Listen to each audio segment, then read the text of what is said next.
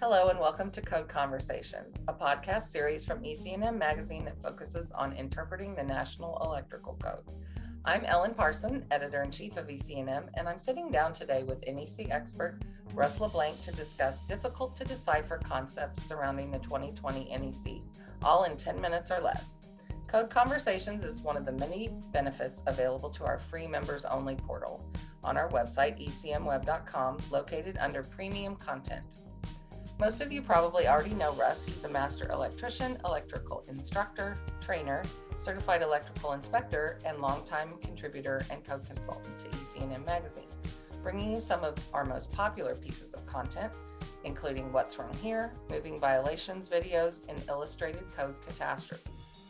For today's episode, we're going to discuss why Section 422.30 has such a wide range of interpretations surrounding it.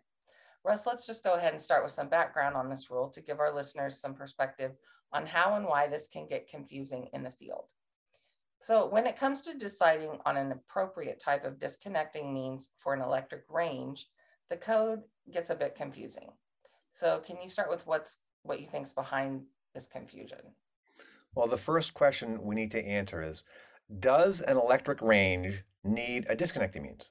The answer to that is yes, absolutely. Section 422.30 clearly states every appliance must be provided with a means to simultaneously disconnect each ungrounded conductor supplying the appliance. Okay, so that's a good start. So, are there other factors to consider that muddy the water when interpreting this requirement? And if so, how do they come into play? Yes, the next question we would need to answer is where can this disconnecting means be located? To answer this question, we can start by looking at section 422.33a.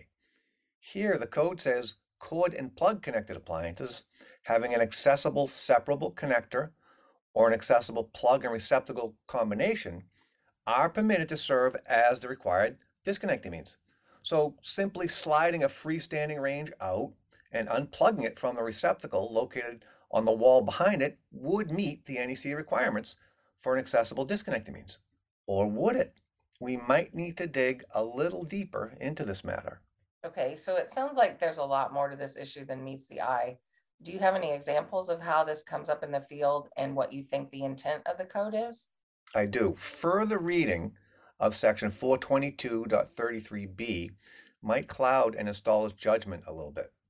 This requirement tells us that an electric range with a cord and plug connection accessible from the front by removing a drawer will meet the intent of section 422.33a.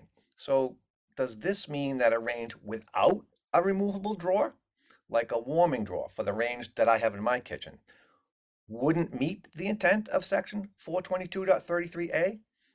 Does this mean that unplugging the range through the removable drawer space is the only way to comply with this requirement? Or does it simply mean that unplugging the range through that removable draw space is merely another way to comply with section 422.33a? This is a very important distinction to make because if the plug and receptacle are not considered accessible, then section 422.33a requires compliance with 422.31 instead. That seems like an important point to make and demonstrates why things can get so confusing.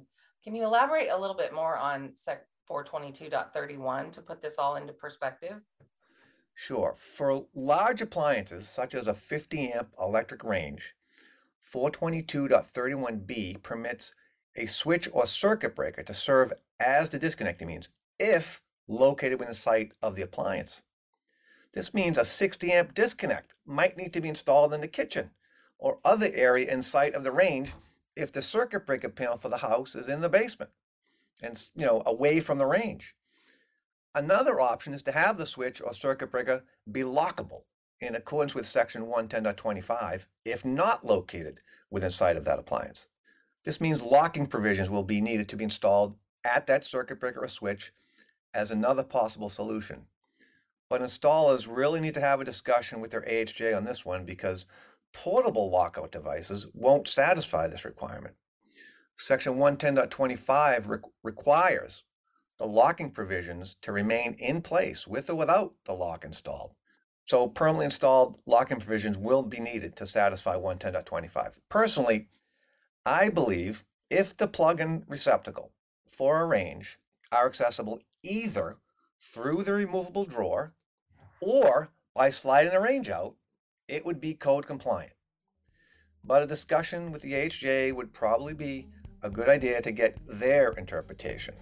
That definitely always sounds like a good idea. Well, it looks like we're about out of time for this episode. So thank you, Russ, for sharing your unique insights from the field and industry knowledge with us today. In closing, I'd also like to thank Senior Associate Editor Ellie Coggins and Associate Editor Michael Morris for editing and putting these podcasts together, making this valuable information available to all of our readers and listeners. This podcast is produced by EC&M Magazine, part of the portfolio of Endeavor Business Media Publications. That's it for today's code conversation. Please let me know if you have any pressing NEC podcast topics you'd like to listen to in the future, and don't forget to check out the members only portal on our website for more podcasts and other great content resources for electrical construction professionals. Thank you and have a great day.